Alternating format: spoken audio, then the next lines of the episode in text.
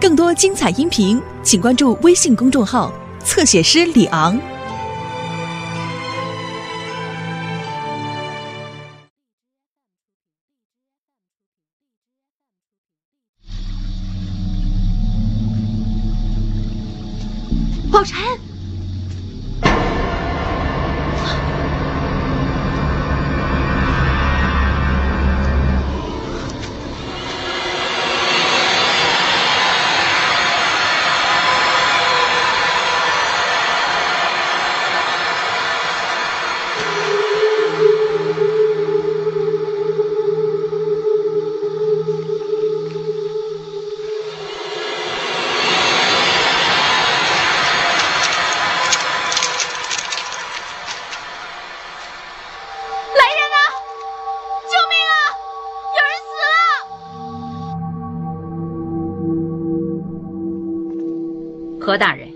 情况怎么样？回皇后娘娘，小主只是过度受惊，微臣会为小主开些凝神定惊药，只要按时服用，多加休息，一定很快就会好的。雪娟在，陪大人去御药房，药已煎好，立刻拿过来。雪娟遵命。微臣先行告退。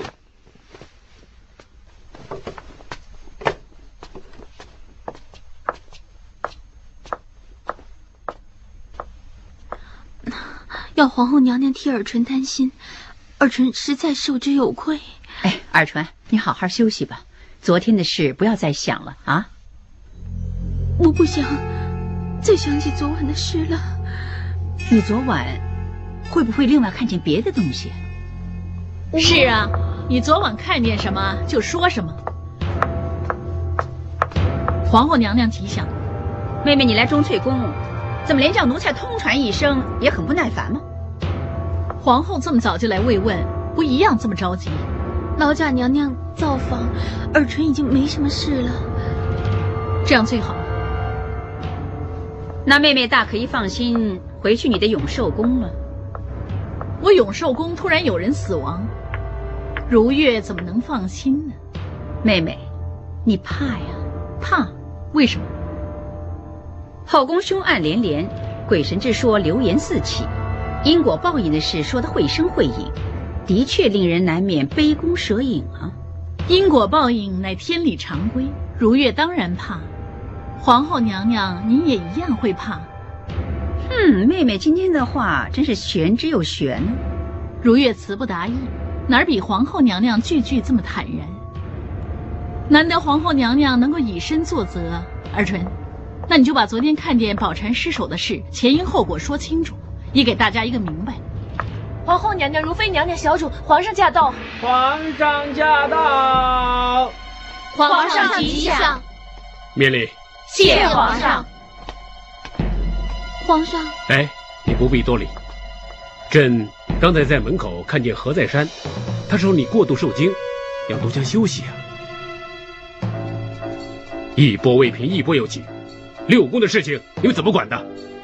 臣妾无方，臣妾平日为皇后娘娘打理杂物，偶有过失就不说。今天我宫里婢女又发生这种事，望皇上降罪。问责只不过是其次，要知道问题的症结所在才是关键。臣妾明白，臣妾正想向尔淳答应问个明白。对了，尔淳，为什么这么晚你会到荷花池边看见这种事啊？臣妾看宝蟾被罚跪于坤宁门外，我只想拿些糕点让她充饥，没想到我到那里已经人去楼空。臣妾徒步回宫，走到半路，就看到宝钗的尸首溺毙池中了。哎呀，宝钗怎么无缘无故被罚呀？回皇上，臣妾查出日前宝钗在宫中意图盗窃，故此先行责罚，有待今天一早再向皇后娘娘请旨。那也不可能，他这样就会溺毙池里啊。臣妾相信，宝蟾可能是畏罪自杀。畏罪自杀？当然了，难道皇后娘娘认为另有原因？哎，好了好了好了，这件事就这么算了。啊，阿春，你要好好休息，千万不要再胡思乱想了。嗯。皇上，臣妾有个建议。皇后，你不妨直说。尔淳现在受到惊吓，一个人留在钟粹宫，臣妾怎么也不放心，所以臣妾建议，不如让尔淳暂迁去养心殿休养。不知皇上意下如何？后宫这么大地方，何以偏要选养心殿？养心殿乃是九五之尊龙气鼎盛之地，如今尔淳受惊，靠近龙威，有镇压妖魔入梦骚扰之效，也让尔淳可以安然入梦休息。臣妾耳淳今天迁入养心殿，自问有违老祖宗的规矩，但是是非得已，请皇上恕罪。六宫奉印，本来就由皇后你执掌。事情的安排，偶有变通也无妨。但是你句句话都是非得已，究竟发生什么事了？臣妾只怕，只怕尔淳今天再留在后宫里面会有不测。什么？臣妾自知无方，后宫那儿有命案发生，臣妾也没有能力查得一清二楚。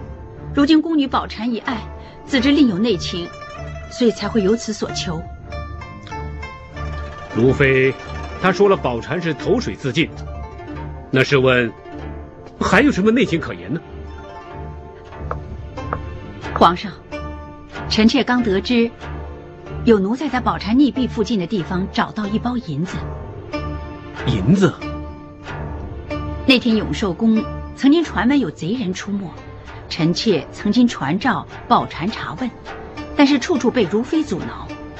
如果宝蟾昨天只是想夹带私逃以避风头的话，那如今她的死恐怕也是他人所为。臣妾并不是想说妹妹的坏话，只不过臣妾不想搏个万一，为怕尔淳不保禅的后尘，所以刚才才大胆恳请皇上把尔淳亲往养心殿。哎事实上，臣妾也希望整件事是场误会。这次使得皇上担忧，望皇上降罪。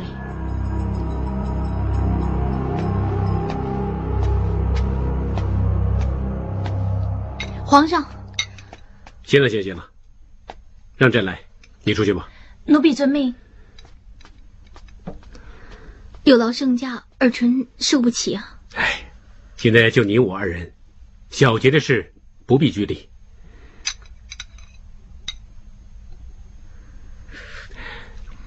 最近精神觉得好些了吗？承蒙龙威庇荫，尔臣好了很多了。你身体虽然好了，但是你的内心似乎不是啊。尔淳只是在想，如果昨天可以早一点拿糕点去给宝蟾的话，可能他就会逃过这一劫。听你的语气，宝蟾的死，并不是畏罪自杀这么简单呢。请恕尔淳失言，尔淳只是，只是据理推测，并非有说他人之意。宝蟾这件事，六宫里每人都各执一词，真是让朕不知道谁是谁非。儿淳，要是你另有看法，不妨跟朕说。宝蟾出事之前，曾经跟臣妾提起他家乡有一个额娘，而且还一直在等着他回去。所以臣妾一直都想不明白，为什么像如妃娘娘所说的，宝蟾是畏罪自杀呢？一个人如果要说谎，总要有个理由的。尔臣明白，但是一个人要在皇上面前说谎话，这个理由一定很大，而且还很重要。就算你跟如妃很亲近，你也觉得她的解释有所保留。臣妾不敢，臣妾愚昧，不敢猜测任何事。臣妾只是替宝蟾的遭遇感到难过。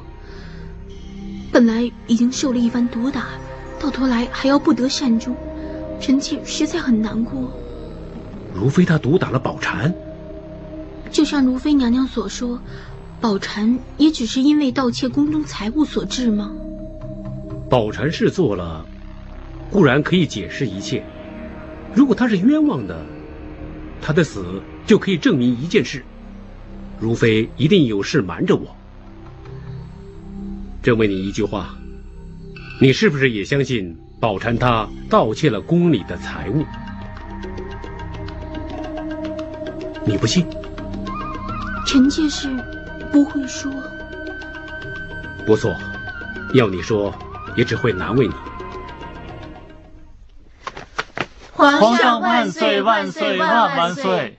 如月向皇上请安。不必多礼，冰身。谢皇上。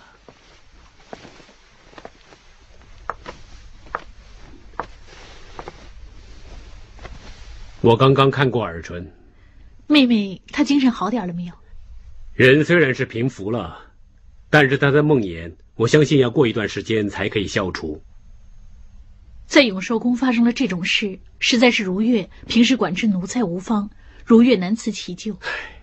奴才就是奴才，有过即责，有罪即罚，死并不是一件什么大事。如月，你又何必太自责呢？你要知道，朕最关心的就是你。皇上，你们先退下吧。奴才告退。如月，现在只有你跟朕两个人。老实说吧，朕对你实在有欠。皇上为什么这么说？朕日理万机，有的时候的确对后宫疏忽大意。才让如月你费神担忧。如月有幸侍奉皇上，为天下人所羡慕，又何忧之有啊？唉，现在只有朕一个人。如月，如果你有什么心事呢，不妨跟朕说吧。您遣走奴才，就是为这个。如月，只要你坦诚相对，朕答应你，一切的事不做追究。就是，皇上认为如月有事隐瞒，儿臣没照义父吩咐下毒，请义父。在养心殿，我徐万田只不过是个奴才，小主千万不要有礼。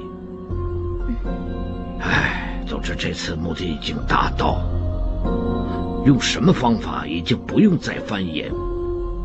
这次真是想不到有人跟我们坐同一条船上，还为我们推波助澜。但是尔淳实在猜不透究竟是谁杀了宝钗。是谁要你搬来养心殿，那谁就是我们的大恩人。真是皇后娘娘的。哼，不奇怪啊。皇后的位子要坐得稳，不是只要这些人后天天敲经念佛就保得住啊。那我们以后岂不是又要多防一个人？到了今天，要去游心这个问题的人，始终还轮不到我们。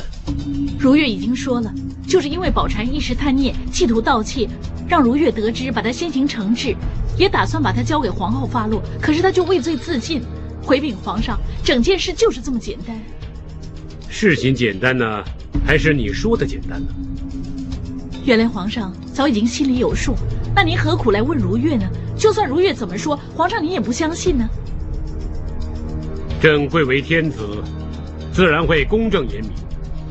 朕能问你，你就回答。如月已经知无不言，言无不实。如果皇上您还不相信，如月也没办法，请皇上发落吧。什么发落不发落？朕现在又不是问罪于你。皇上，好了。别再说了，我们的恩情，我也不想弄到如此田地。过去的就让它过去，朕也不想追究。等时间一过，就可以淡忘。皇上所指的淡忘，是宝蟾的死，还是跟如月的恩情？你伺候朕这么多年，我们的恩情怎么可以淡忘呢？不过朕觉得你很累，所以朕决定择日册封尔淳为贵人，多一个人给你分担，你就可以多抽出时间休息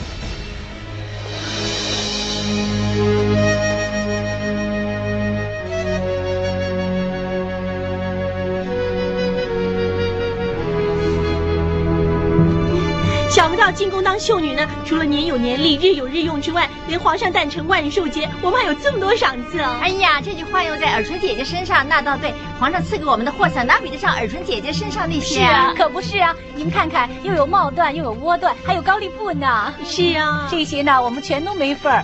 不过算了，可能我们的身份受不起吧。当然不一样了，尔淳他是贵人了嘛，怎么能跟我们相提并论呢？是不是啊？是啊，你们别取笑我了。尔淳还没有正式册封为贵人，大家何必分彼此呢？哎，皇上金口已开，册封呢只是差个仪式。是啊，就算尔淳真的册封为贵人，跟大家还是情同姐妹。嗯，那些绸缎反正我也用不了，大家就拿去用吧。哎，真的，我才不要呢！我情愿在你身上分到皇上的一点怜爱，那就于愿足矣了。别别动了，皇上吉祥，皇后吉祥。朕不是跟你说了，你的病还没好。就不用每天照规矩在宫里奔波了。来，平身。是啊，皇上即使已经选好，尔淳你册封之期就到，身子要紧啊。其实尔淳这几天已经好了很多了。皇上的嘱咐是一片关怀，而要你养好身子是做臣子的责任，千万不可以大意。谢谢皇后娘娘教诲，尔淳无知逞强，请皇后娘娘降罪。哎，好了好了，不要老是你一句“罪该万死，奴才知罪”。如果紫禁城里个个都说有罪，那朕又能罚多少人呢？皇上，有事快说。永寿宫那边派小林子送来金绣手炉一个，听说是如妃娘娘托宫外平湖坊的工匠特地为皇上而做的。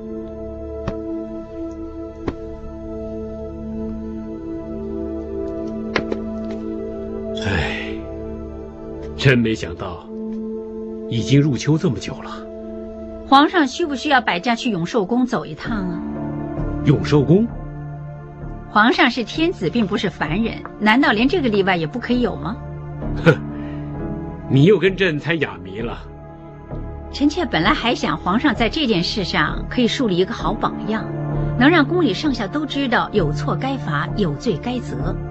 但是无可否认，在这件事上的确没任何民政根据来指证妹妹她。有的时候，别说她自己不服，她身边的人不服，相信连皇上也不一定会服。好了好了，皇后的道理朕听得很清楚。王福寿，奴才在，替我把手炉送回永寿宫。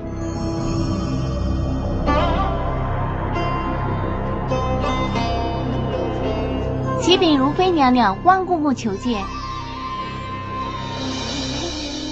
如妃娘娘。这个手炉是皇上吩咐奴才拿来还给娘娘。小玲子呢？为什么不是小玲子拿回来？奴才这次来是还有一件事要禀告娘娘。万寿节将至，坤宁宫那边人不够用，所以小玲子需要暂时借调过去。混账！是谁的主意啊？胆敢调配我永寿宫的人？当然是皇上。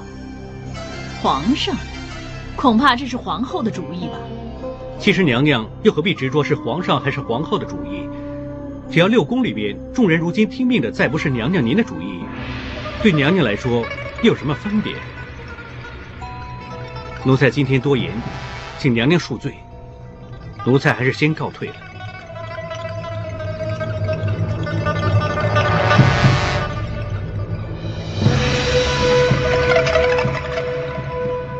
尔臣的病怎么样了？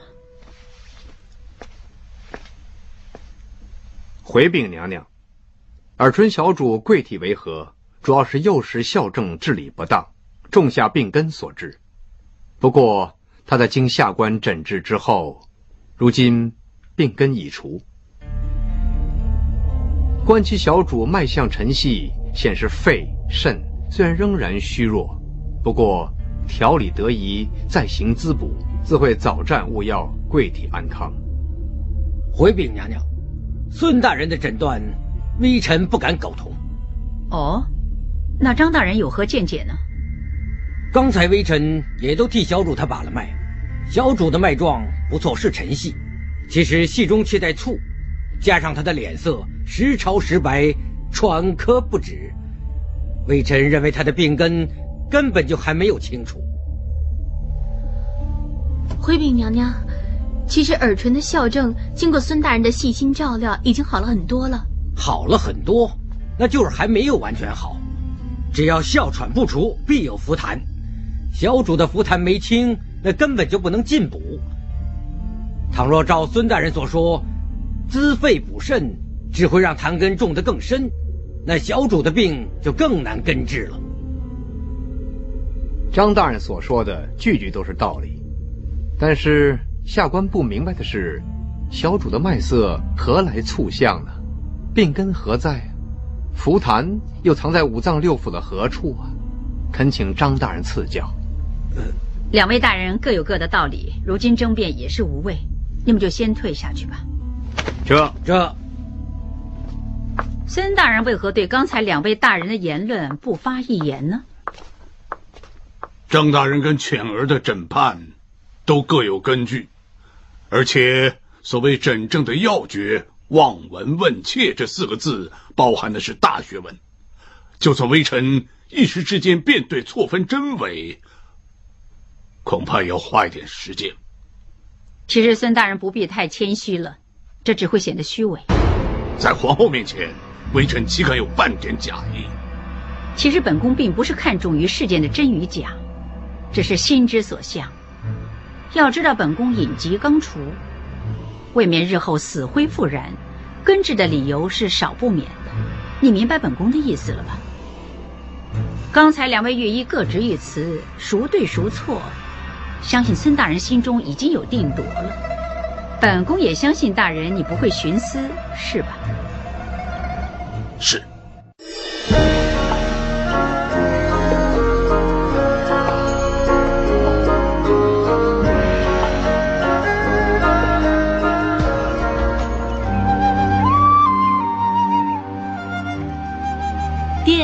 这么快就练完字了？哦，心绪静不下来，不练了。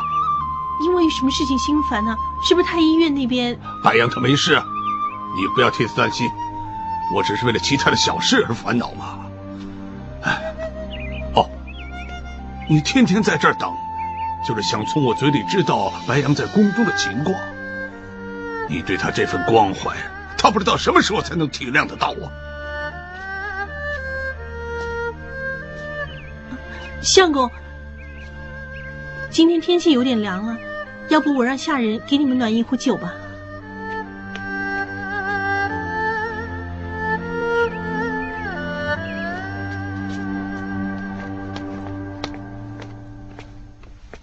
你回来是不是想问我调配职务的事情啊？你只要我离开太医院，这个我明白，我也不会介意。但是你把尔淳小主交给张荣这个病理不通、颠倒是非的庸医，你身为太医院的院判，这样轻率人命，会不会过分了一点？你没有说这番话之前，我也觉得张荣是庸医。但是到了现在，我才知道，原来你是庸医。你知不知道这件事你错在哪里？这是断错症。任何人的病根都可以藏于五官、四肢、五脏六腑，但是后宫里面的人，病根却在这里，就在这儿。你以为今天病的是尔春小主吗？其实是皇后啊！如妃就是她的心病啊！那跟我有什么关系？你只以为自己在后宫里边可以左右逢源，其实没有这回事。天上的风转了方向。地下面的草木就会跟着折腰，这就是生存之道，你明不明白？今天我可以保证你留在太医院，已经是仁至义尽了。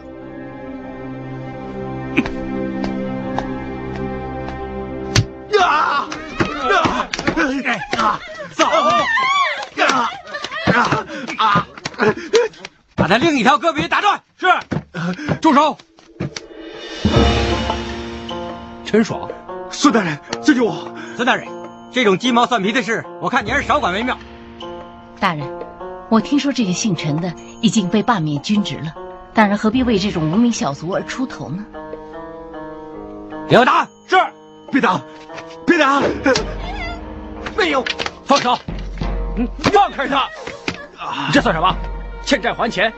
想要他的胳膊？行。我看你有什么本事，跟护军过不去？他是护军，你骗谁啊？他不是我是，欠你多少钱，我双倍还给你。没话说了吧？我不用你帮我，你给我住嘴！你给我住嘴！当天是谁害得我让护军押出紫禁城的？现在却猫哭耗子假慈悲，我陈爽就算死，也不用你帮我。那件事我以后跟你解释。现在这个时候还这么固执，我陈爽就算要保住性命，也不一定要靠你。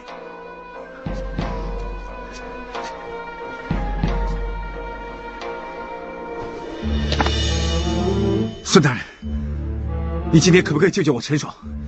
今天这个人情，我他日一定十倍奉还。就算做牛做马，我在所不辞，我绝不食言。孙大人，你干什么？你知不知道自己在干什么？你求他，起来，给我起来！城门大街才是你的地方。孙某能住在嫣红阁，就不想这儿乌烟瘴气。他欠你的钱，我明天会派人还给你。如果钱兄肯给我这个面子，就立刻走；要不然的话，我们大家就要到九门提督衙门走一趟。算你走运，我们走。没事了，大家继续喝酒吧。没事了，没事了啊！起来，喝酒。坐坐坐。你没资格碰我。以后你走你的神武门，我走我的小胡同，大家各不相欠。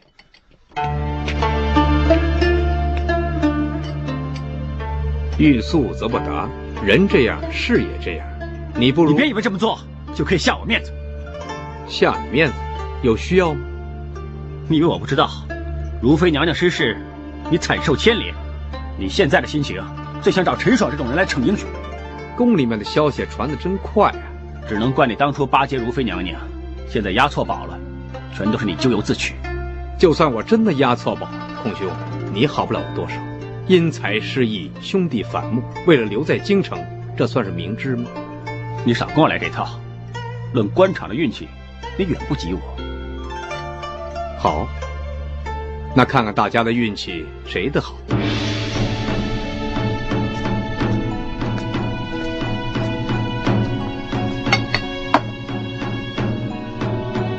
孔兄，如果你的数目能比我大，我就愿赌服输。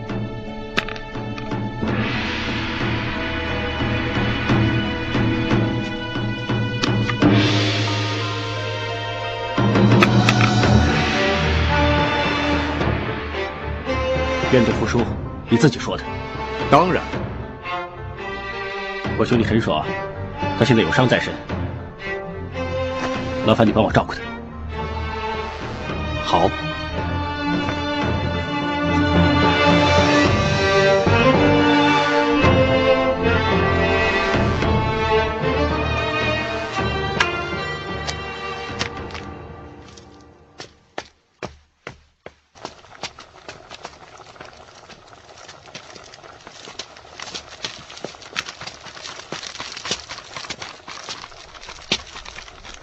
小李子，啊，你没烫着吧？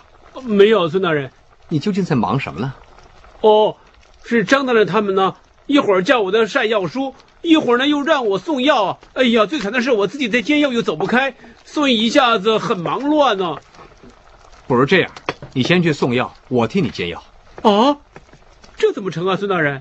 病人是要准时服药的，不要误了时辰。走吧。知道，孙大人。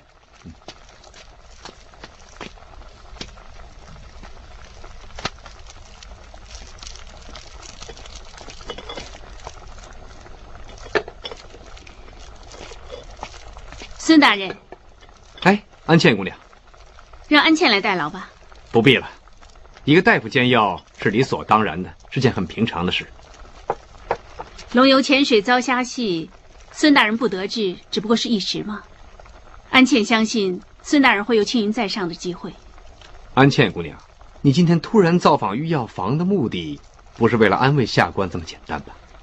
小主见大人多日没进宫出诊，所以托奴婢来问一声，小主的病是不是已经完全康复，不需要再治理，可以早日迁回钟粹宫而已。原来为了这件事，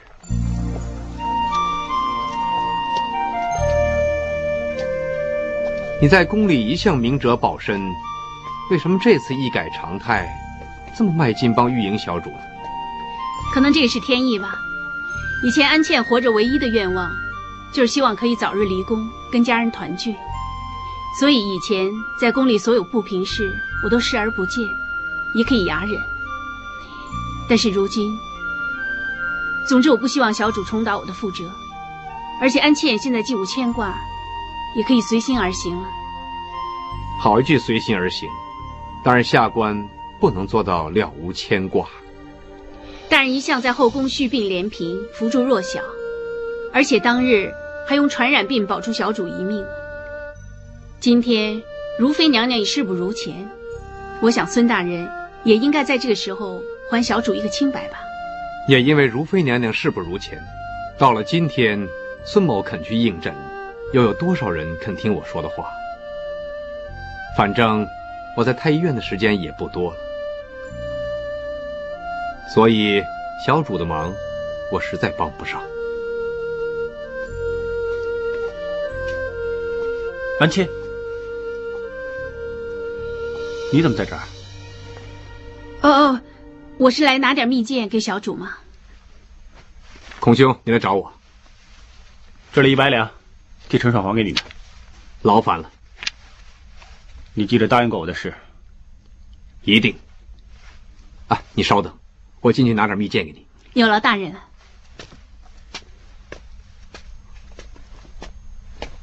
哎，对了，你找到陈爽了？他怎么样？我以后再跟你说吧。对了，你认识他很久了，跟他那么多话。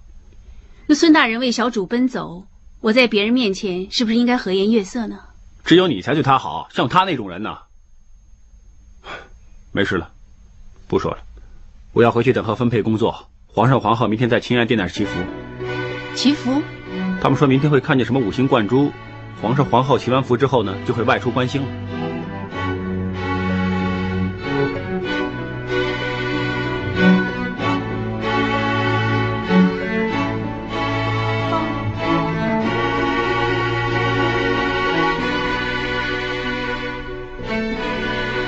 玉莹小主吉祥。哎，孙大人，进来吧。百寿明灯，用来贺寿很有心思啊。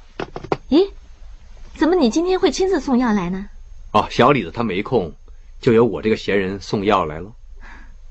小主，你双眼通红，莫非是彻夜未眠？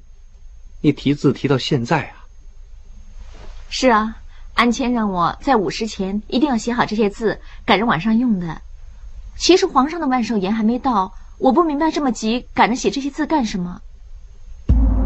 百寿明灯，事业升天，聪明啊！聪明？说谁呀？安茜，她是宫里边最聪明、最有智慧的一个宫女。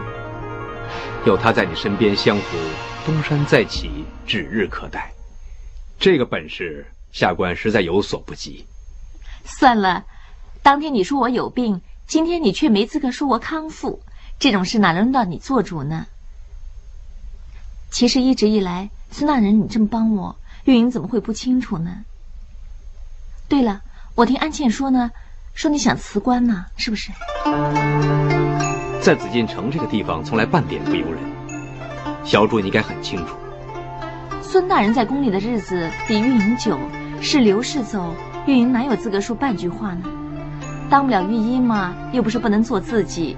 孙大人何必这么忧愁呢？我怎么忧愁了？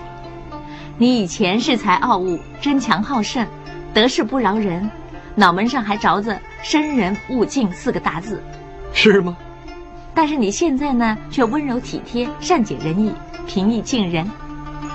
那这个变应该是好事。但是赵玉莹说呢，还是比较喜欢你以前的样子。谢谢小主关怀。昔日如何，今天如何，明天又如何？其实下官也有点模糊。但是我能肯定的就是，我很开心看见今天的小主。我，没睡觉的样子啊？是重拾信心的样子。人生有希望是一个很好的良药。小主，你要好好谨记。嗯。我要回御药房了，告辞。孙大人不送了。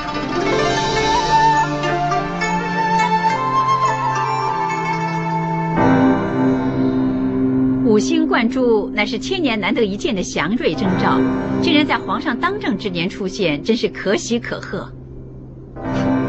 古书有云：“景业兴焕，无尾聚于东景”，乃表示帝王之圣德，顺天下之家瑞。朕也希望这个是吉兆。皇上勤政爱民，不论在朝廷或者在后宫中，都亲贤臣远小人，是个圣德之君。五星冠珠怎么会不是吉祥之兆呢？唉，最近几个月来，后宫的一切事端，皇后说的话，早已经说得很明白了，你又何必常常拿出来说呢？臣妾太多嘴了，请皇上降罪。算了算了，朕现在要去养心殿。皇上起驾。参见皇上，参见皇后娘娘。大师，为何在这儿竖这么多经幡？回禀皇上，这些经幡全都是如妃娘娘亲自制作。如妃娘娘说，皇上诞辰将至，所以如妃娘娘日以继夜赶制经幡，要为皇上制挂经幡祈福。替皇上积极福乐，健康无灾，长寿万福。贫僧还有些法事没完成，贫僧先告退了。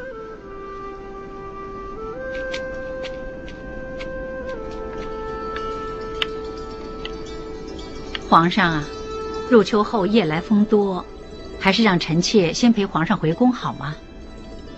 不用了。朕想一个人清静一下，那臣妾先告退了。王福寿、雪娟，是奴才在。你们俩留下来照顾皇上，以防再有其他事端。奴婢奴才遵命。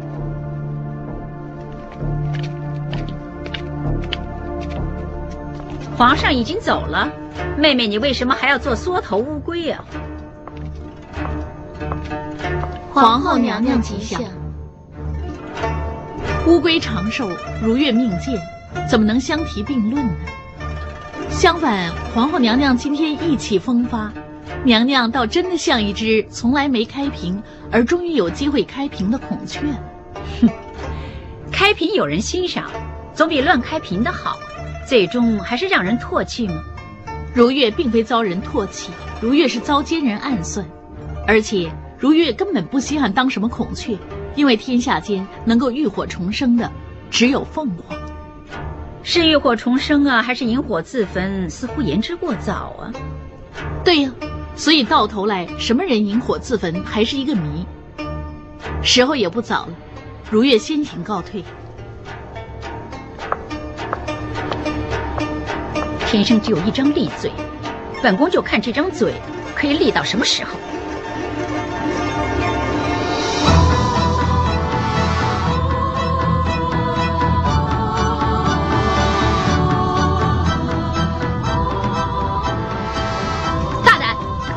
什么人，竟然敢在御花园放孔明灯？皇后吉祥，玉莹大胆，求娘娘恕罪。玉莹，哦，你就是那个因病迁入延禧宫的答应。你自知有病在身，为什么还要来御花园乱闯？你不怕传染人吗？回娘娘，其实玉莹的病已经早就痊愈了。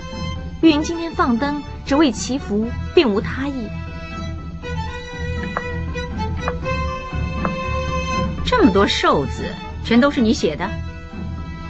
玉莹字体拙劣，玷污了娘娘的慧眼，严重了。万寿节当前，如果皇上可以看见你这一番心思，他一定会欣赏才对。皇后娘娘，你误会了，这些字是玉莹为皇后娘娘而写的，为本宫而写的。玉莹无德无能，常居延禧宫，自知没资格可以伺候圣驾。所以从来不敢妄想可以得到皇上的眷顾，但是皇后乃六宫之首，母仪天下，责备四海。皇后万寿，惠及六宫，也是玉莹时至今日唯一所求。说话又说的挺乖巧的。玉莹私放孔明灯，自知有罪，求娘娘原谅。这法纪说的挺别致的。皇后娘娘，你是说这个飞星逐月记？飞星逐月记，连名堂也别出心裁。你不止做灯有心思，连书法记也心思过人呢。皇后娘娘，你夸奖错玉莹了。其实这个法器是于艺馆的小绿子替玉莹梳的。她天生一双巧手，能够做出各种别致的法器。只可惜玉莹幽居养病，就算能够做出更多别出心裁的法器，也只是暴殄天物。但是如果放在娘娘的头上，一定会让娘娘更是仪态万千、锦上添花呢。今天真是巧，不知道为什么本宫遇到的人全都这么会说话呢？先有如妃，现在就是你。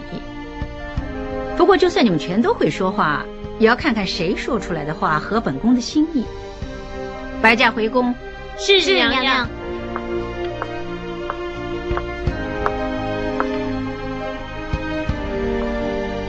虽然说你的病好了，看你衣衫单薄，小心又再着凉了，早点回宫吧。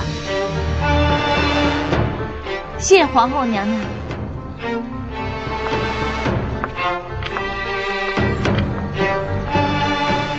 安庆，为什么会这样？你说今天五星贯珠，皇上一定会看东边天际，一定会看见我的孔明灯啊。不错，但是我也说过，就算皇上看见，因为皇后在他身边。绝不会这么轻易让他过来，所以来到御花园呢，也只会是皇后一个人了。我知道，你叫我一字一语的都要称赞他，但是他一点反应也没有。没有，如果没有的话，他最后就不会有关怀的语句了。就算是关怀的语句，只是一句半句吗？要成功，一定不可以着急；要开花结果，一定要靠事前的功夫点滴而成。相信我。这次的心思绝对不会白费，很快就会得到回报。默默中，你我一息间错摸，终因结果，然后万劫不复。明明灭灭，目光交错。苦海点猛火，是你闪身路过，竟勾引着我。为你牺牲已注定，似心染绝症，尝尽你的砒霜要我命，连累我眼睛挂念有声。更多精彩音频，请关注微信公众号“侧写师李昂”。